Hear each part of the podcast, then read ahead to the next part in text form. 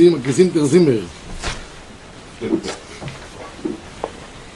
אנחנו נמצאים בחוברת שעוסקת בענייני חשמל בשבת. טוב, אנחנו לא, לא ניכנס פה לכל המחלוקת הגדולה שיש סביב העניין של החשמל בהגדרתו, האם זה גדר מבעיר או גדר בונה. מחלוקת בין החזון איש לבין פרופסור זלמן אוירבך. אנחנו בעמוד ארבעים. עמוד ארבעים.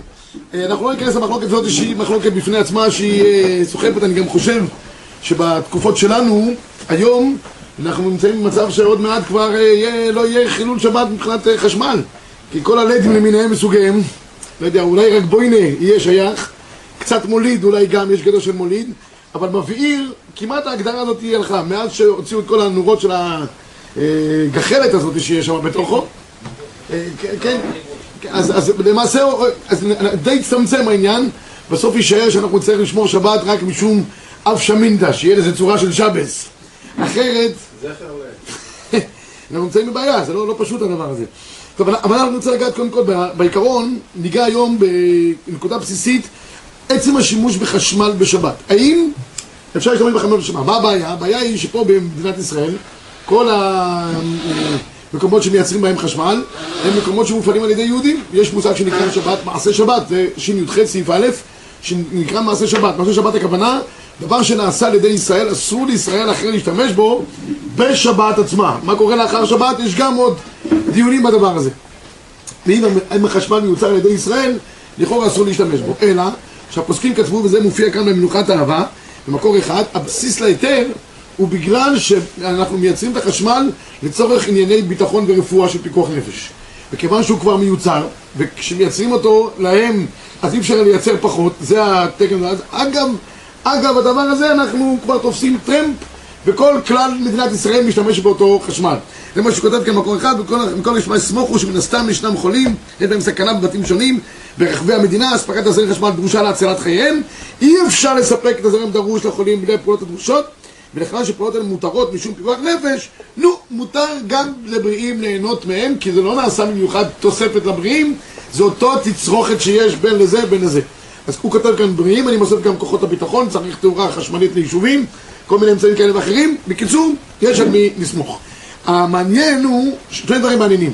החזון איש ידוע כאחד שהתנגד לייצור של חשמל בשבת. לכן בבני ברק, הסמוכה, יש פה גנרטור בכל בית, כמעט בין בתים, אבל גנרטורים יש.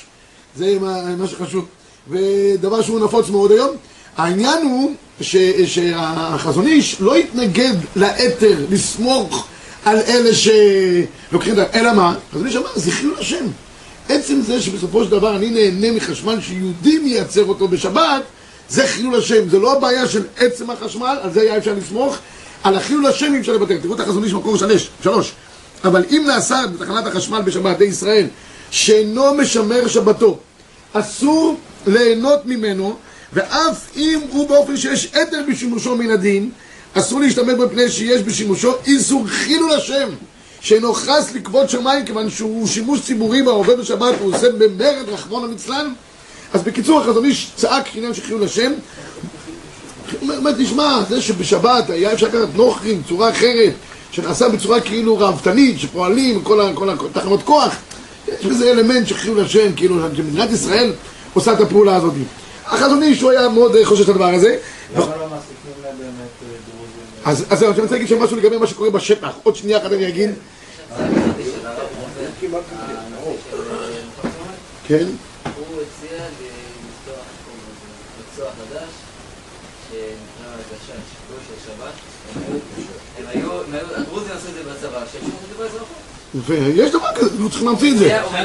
בכל שכונה חרדית, אתה מסתובב בשבת, יש אחד עם כזה קולנוע, קולנועית, מסתובב, לוקח את כל המילדות. השאלה אם הם הקולנועית הוא גוי של שבת או גוי יהודי.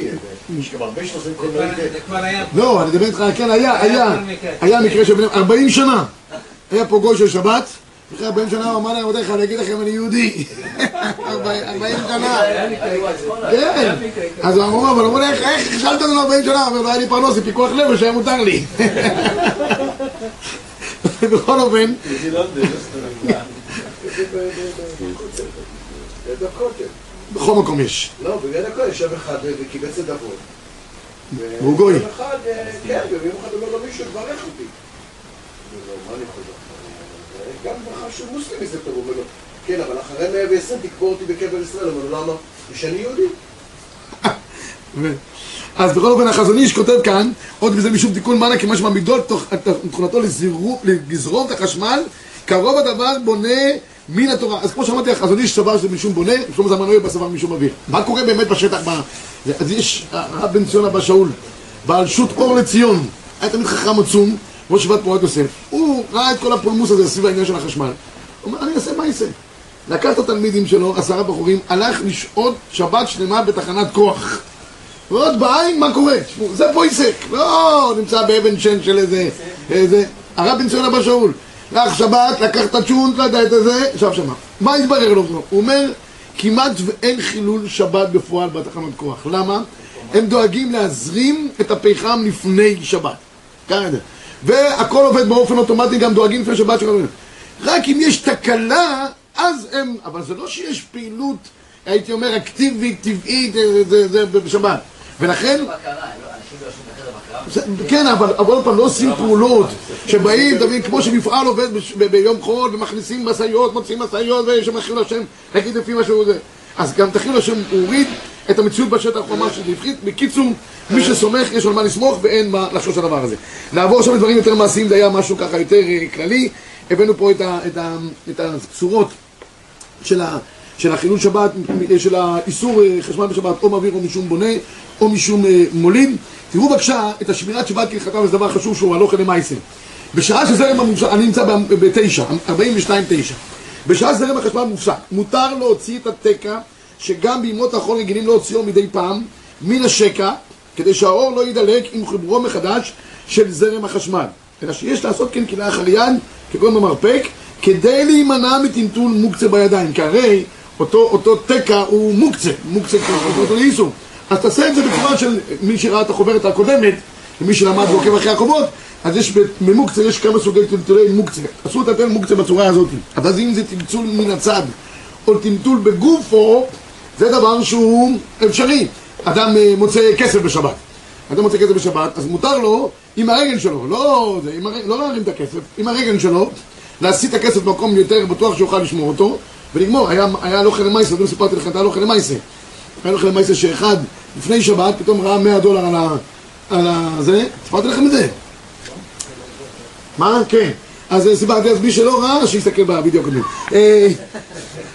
אז הוא כותב כאן, אז אם הוא עושה את זה על ידי מרפק, שזה מוקצה שלא מטלטל אותו מידיים, אפשר, במקום צורך גדול מותר אף להכניס את התקע לשקע, כמובן כלאחר יד.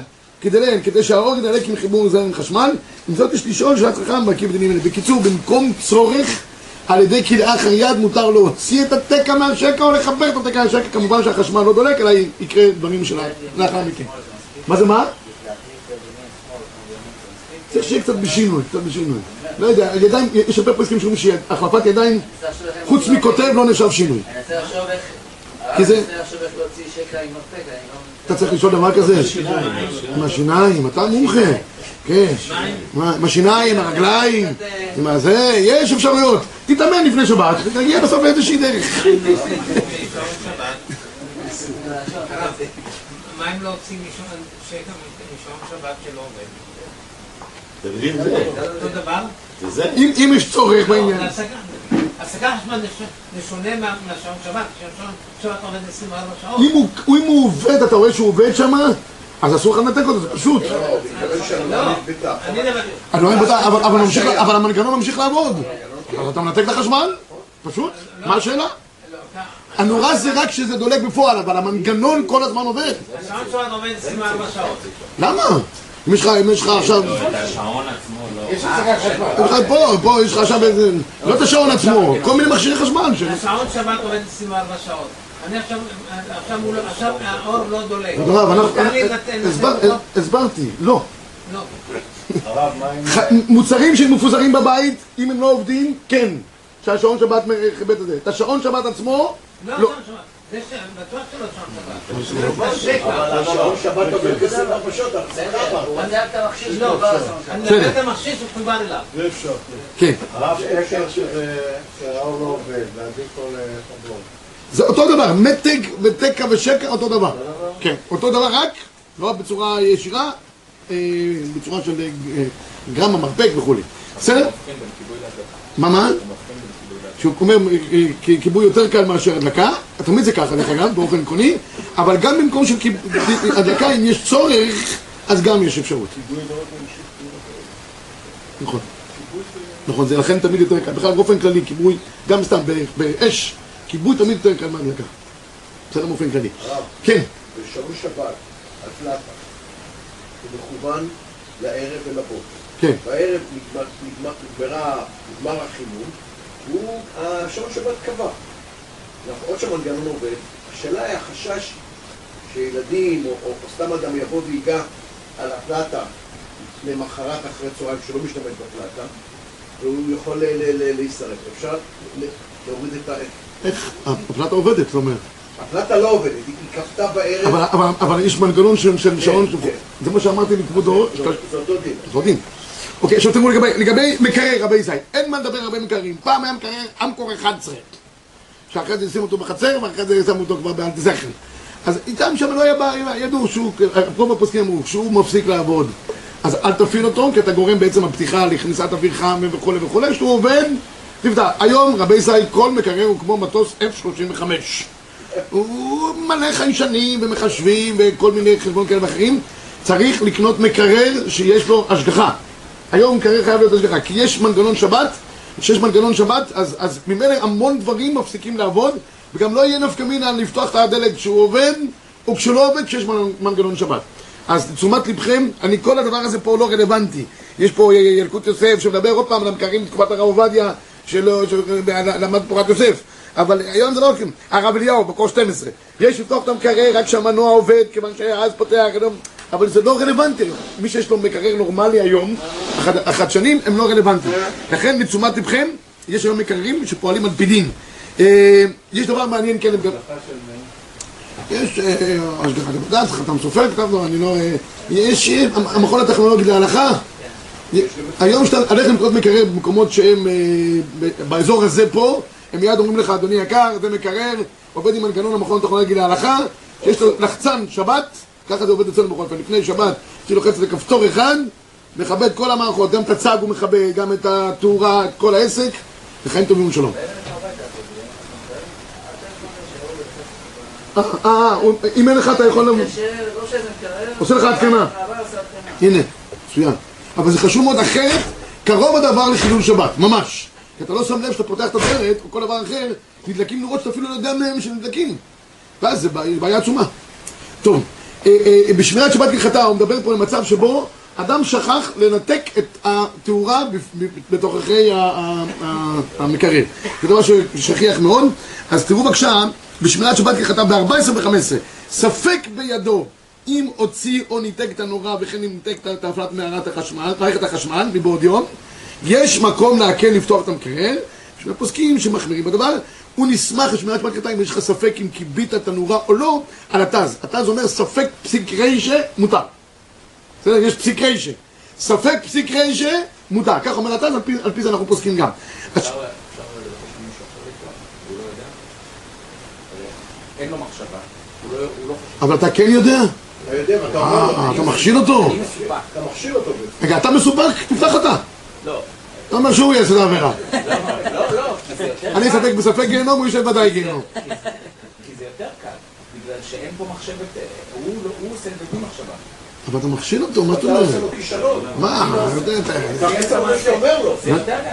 לא, אבל הוא לא אומר לו את הדין. לא, אולי הוא אומר לו, תפסיק קוקה קולה. אולי לגוי. אבל פסיק פשע, פסיק פשע בכל זאת. זה הגיעו למסקנה שיש פה ניתוק בין המעשה לבין המחשבה. נכון. הוא אומר, אפילו לי מותר. רגע, לך מותר תמיד לדעת. הוא אומר לא, הוא לא אסור. כי הוא יודע שהוא לא ניתק. הוא אומר, אבל ההוא, הוא לא יודע. הוא בספק, הוא בספק. הוא ספק מדליק עם זה, ואצלך זה ודאי מחשיב. ודאי מחשיב? אתה אומר לו, אדוני, בוא, עכשיו אתה עושה פעולה אסורה בשבת, ואתה יודע שזה פעולה אסורה.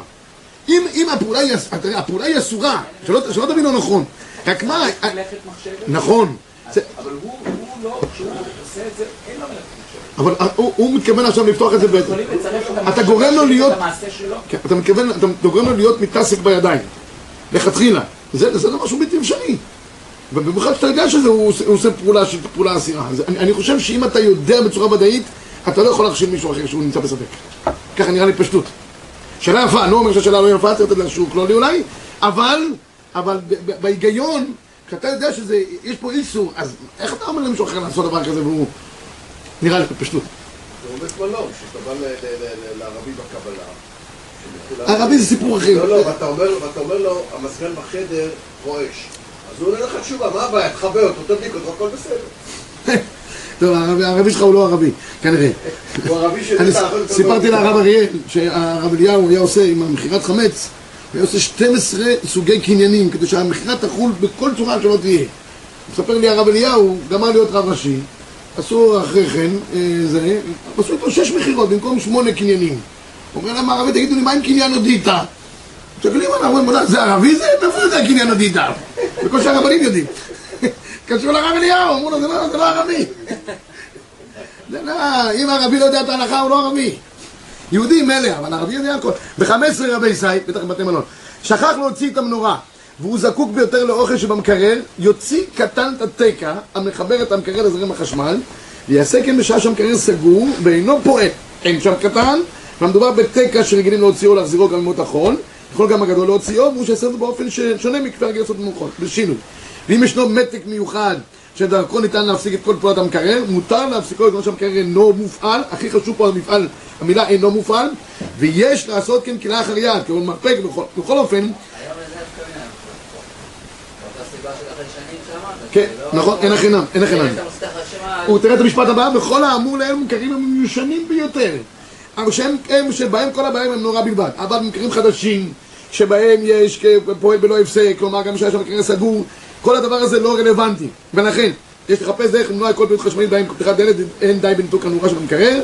אם שכח להפסיק תנועתם בעוד יום, אין כל היתר לעשות הפעולות הנזכרות. המקררים החדשניים הם מורכבים יותר, רבי ישי, ואין דרך להוציא את התקע מהשטקע כדי שנוכל לכבות, ואין כל אפשרות להוציא את המאכלים מתוך המקרר על ידי יהודי. אז הוא, זה, זה הדבר שיש פה. עכשיו לגבי עניין של אמירה לנוכרי, לפתוח מקרר שבו יש ודאי אה, אה, תאורה, אז כותב כאן ארוחות שבת, נחלקו בזה הפוסקים, יש שאסרו ויש שהתירו. אנחנו מתירים בגלל שיש פה עניין של צורך שבת וצורך גדול וכולי, ולא יהיה מה לאכול, שדבר מאוד חשוב ומאוד עקרוני. אם אדם פתח מקרר בשבת, בטעות, פתאום רואה שיש תאורה, אין שום בעיה להשתמש באוכלים שנמצאים בתוככי המקרר פנימה. למה? פתח ממילא, ולכאורה נעשה בזה חילול שבס וזה מעשה שבס. בכל אופן, כיוון שאין מעשה שבת בגוף האוכלים עצמם, רק במקרר, באופן הכולל, יש איזה רעש בשלב, בעקבותיו אנחנו פוסקים את זה, אז אין שום בעיה להשתמש באותם מוצרים. כמובן שאסור לו לסגור שוב פעם את הדלת, נשים מגבת, ככה יוכל לפתוח כל הזה, שבת יוכל להכניס ולהוציא, ועד מוצאי שבת, שני קצת חשמל לא יקרה שום דבר. אוקיי, זה לגבי העניין של המקרר בשבת. נעבור למזגנים ומאווררים. אז מזגנים ומאווררים בשבת, שיש חום או קור בימות הקיץ ומות החמה, אם אדם לא פתח מזגן או צריך מזגן וכולי, מותר לומר לנוכרי שיפתח לו את המזגן או יסגור לו את המזגן במקום שיש צורך, כי זה נקרא צורך גדול, הדבר הזה. כן, מותר לומר לנוכרי להפעיל את המאוורר או את המזגן, ועוד יש המזגן בקרר את הבית, הכל מפריע, כשאין אפשרות אחרת, מותר לומר לנוכרי, כן, זה במקום צער לא גזרו רבנן. עכשיו, לגבי עניין של הטינטול של המאוורר, אין בעיה להזיז את המאוורר ממקום למקום, אין בעיה להזיז לכיוון האוויר שלו, לכל כיוון, אין בעיה להזיז את הרשתות, איך זה נקרא? תריסים, תריסי המזגן, למעלה, למטה, זה בא עליך, אתה רוצה, אין שום בעיה בדבר הזה. תוך כדי שהוא עובד, שום בעיה לא נעשה, אלא אם כן... בסדר, זה בעיה אחרת, שיערות, אבל לא יחלט שבס. אבל אין שום בעיה, כי אין בזה שום דבר עקרוני מבחינת ההלכה בשבת, לכן מותר להסיט את המאוורר לכיוון הזה או לכיוון אחר, אין בזה שום בעיה. המאוורר שמסתובב, והוא פשוט, אתה רוצה שהוא יגיע אליך אחורה, אתה יכול להזיז אותו? יכול להזיז אותו, כל כיוון, אין שום בעיה לגמרי. היחיד שעשה את הצ'ופצ'יק למעלה זה הרב אליהו. הרב אליהו אמר, לא לשחק עם הצ'ופצ'יק, מדין תוקע. ככה אמר, אליהו תוקע זה דין בונה. כל שאר הפויסקים אמרו, זה דבר שהוא ניתן כל פעם, הרי מייסים שבכל יום שאדם שחרר ולוחץ, אין שום בעיה. גם על הקודן, גם על שעון שבת. הוא עשה תכף לנגד שעון שבת, הרי אפשר להאריך את הזמן. מה? לא שפרקים, כל ראש שאתה תוקע אותו, יש גדר מושג, זה תוספות, תוספות אומר, כל ראש הוא תוקע, נשאר בו הנה. הרבי נקודה מחלי, אין בעיה. הנה, אז זהו מה שעשה. לפי רוב הפוסקים אין בעיה, הרב אליהו עשה. הרב, לגבי להוזיז את הלשוניות של השעון בשבת? לשוניות, אנחנו, אם נצליח נגיע לזה בעוד חצי שעה עכשיו. כל מכשיר חשמלי שמחובר לחשמל מותר? כל מכשיר חשמלי, אלא אם כן הוא מכשיר יקר, שהוא מגיע למצב שיש לו מוקצה מחמת חיסרון כיס. אבל כל מכשיר, אסור לך להזיז אותו לא לצורך גופו, לצורך מקומו. כאן זה כלי שמלאכתו לאיסור, ויש כאן מישהו אפילו זה כלי שמלאכתו למוצרי חשמל, יש מחלוקת הפוסקים גדולה, לא ניכנס לזה כרגע. אז מתירו לך לצורך גופו או מקומו, אתה צריך את המקום או את החשמל, שהאוויר שלך יהיה לפה לפה, מותר. כן, אם יש לך את הספירלות ולא יהיה שום שינוי בין שאתה מזיז אותו, אותו דבר בדיוק, אוקיי? עכשיו, לגבי עין אלקטרונית, יש הרבה בתים שבהם, בארץ זה אולי פחות מצוי, אבל אתה עובר דרך חצר, משפחת עליך, באמריקה זה מאוד מצוי. בעמידר יש. בעמידר גם יש? מישהו שחק בעמידר, זה או עשירים מאוד, או אלה שדואגים לעשירים. אלה או אלה צריכים מה. אז בקיצור, אם אתה עובר במשפחת אדומת אור, השאלה אם מותר לעבור באותו מקום, אתה יכול לעשות גם דרך עקיפה. מבחינת ההלכה, אם אין לך נפקמינה בתאורה שנדלקת, אין שום בעיה לעבור באותו מקום. יש ספר שנקרא בעלות המנחה. רגע, זה דבר אחר. שם כבר יש לך אינטרס. אם אתה... לא, אני עובר לחוב והדלת לבית מלון ליד מקרה. ואין לך שום עניין בדבר הזה, אין לך שום בעיה בדבר. מה אתה שם שנפתחת? מה? אותו דבר, מקום שמצולם עשרים וארבע שעות. אותו דבר, אותו דבר לגבי צילומים, אותו דבר לגבי אלומות אור שנפתחות, אותו דבר לגבי דלתות שנפתחות. אם אין לך נפקמינה, אתה לא עושה שום פעולה, אתה רק עובר בעלמא, אין בעיה. יש ספר שנקרא בעלות... הוא יוצא לבית כסף נפתח, הוא נכנס ונפתח. מה, המפכ"ל? כן, הוא עצמו. הוא גר ויש לו שער. אוקיי. כשהוא יוצא לבית כסף זה נפתח, כשהוא נכנס זה נפתח. וזה הכל ב... מה, השומר שומר שנמצא ליד. השומר הוא יהודי אמיתי, גם יהודי עם כיפה לפעמים.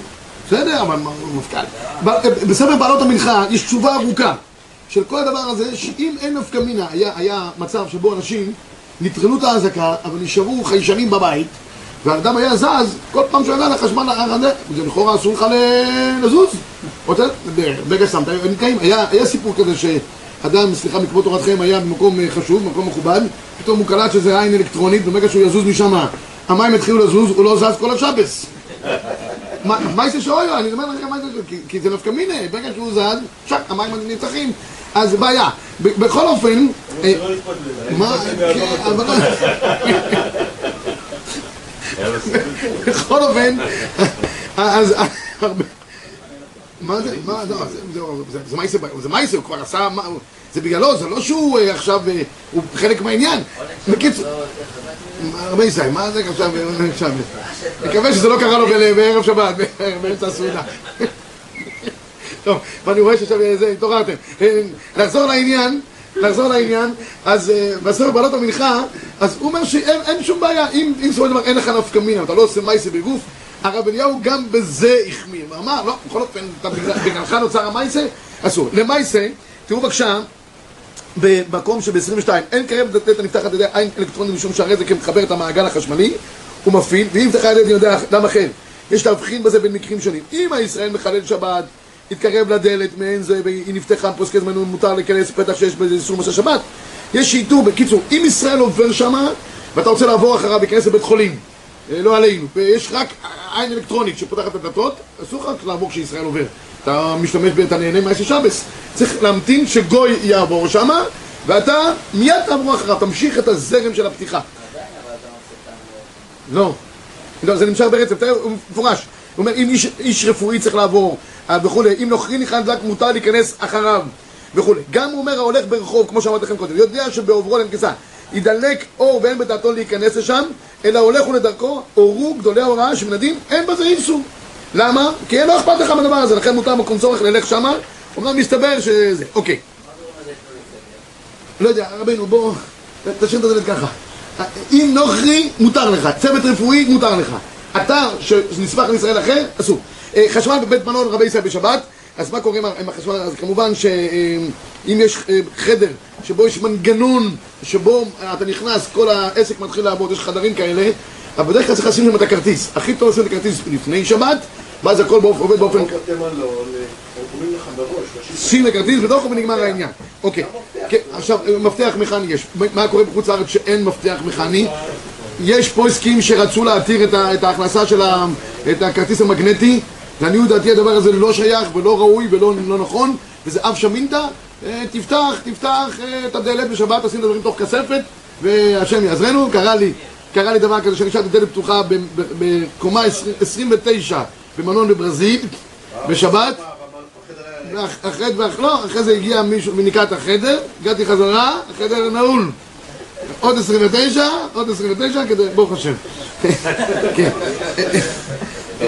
מצוין, זה היה מצוין. הייתי בתענית בשבת, מה? הרב לא יכול לראות בגויים אמרים? שהוא יעשה בשבילי פעולה? לא, הוא נכנס. אה, אם הוא נכנס, כן, אבל אם פתאום הוא יורד לי בקומה... העלה אותי לקומה שלושים ושלוש עכשיו. גם טוב. גם טוב. אם יש הרב, הגוי שהוא דפאים שאל על גוי שלו, אם יש גוי קבוע בבעלי, שהוא מפעיל את המעלית ל... אם זה מנחתו, כמו יש באמריקה כאלה. אבל אני נכנס ושאל אותי איזה קומה... אתה לא יכול. זהו. אם הוא כל קומה... מה שאתה תגיד לכם. איזה קומה, מה שאתה... אבל אם גוי נכנס, אם גוי נכנס ואתה נכנס איתו, והוא מפעיל. אין בעיה, אין בעיה. אם הוא מפעיל והוא עושה את הכל בשביל עצמו, אתה גם אין בעיה.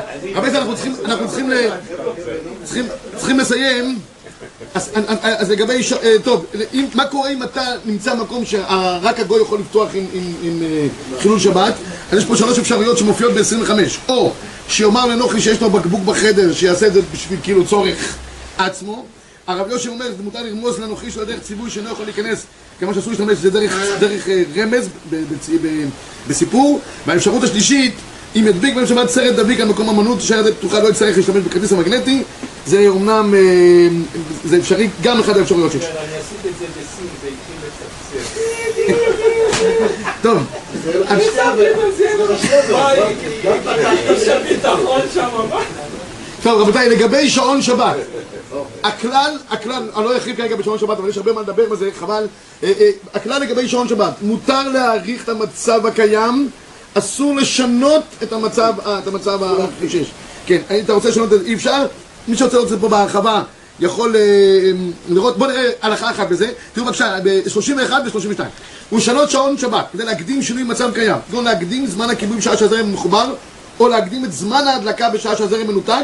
לדברי הכל יש איסור, להקדים פעולות שזה יחבר יותר מהר או ידליק יותר מהר, אין אפשרות. לא, לא רואה הבדל. מה? גרמה. גרמה, כן? יותר קל? יכול להיות, לא בדקתי, זה ביום טוב.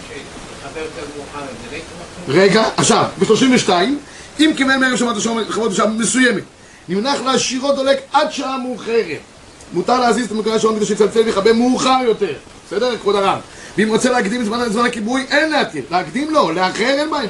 רק אם יש לך חולה, אפילו אין בסכנה מותר. ויזהר שלא יחבא בידיים, במקרים בזה בלי חולה למחות בידם, ואין להתיר להזיז מחוגי השעון בשבת כדי להדליק בשעה מוקדמת בשבת עצמה, אלא במקום מקום צבא לצורך לימוד תורה, מותר להזיז מחוגי השעון הזה כדי שידלק בשעה יותר מאוחרת בשבת. זה כן. אם זה אמור לדלוק בשעה יותר מאוחרת, אתה רוצה לגרום, אין בעיה. אבל באותה פעולה שהוא עושה עכשיו, להקדים להדלקה. עכשיו, מחר בבוקר אותם נדלק נדפה, יכול לאחר את הגידול של... אין שום בעיה בדבר הזה. כן, מאחורת לעשות שום בעיה. מעלית שבת, נחלקו הפויסקים, יש כאלה שהתירו ויש כאלה שאסרו, יש כאלה שחלקו בין עלייה לבין ירידה, ואמרו שהעלייה יותר קלה וירידה יותר קשה, כי שם מופעל יותר אנרגיות חשמליות בגלל כובד המשקל שיש לאדם, ומי שלא משתמש במעלית שבת, גם ברוך יהיה. שבת שלום, שכויה. שבת אם יש לי, אם אני עכשיו במצב דולק נגיד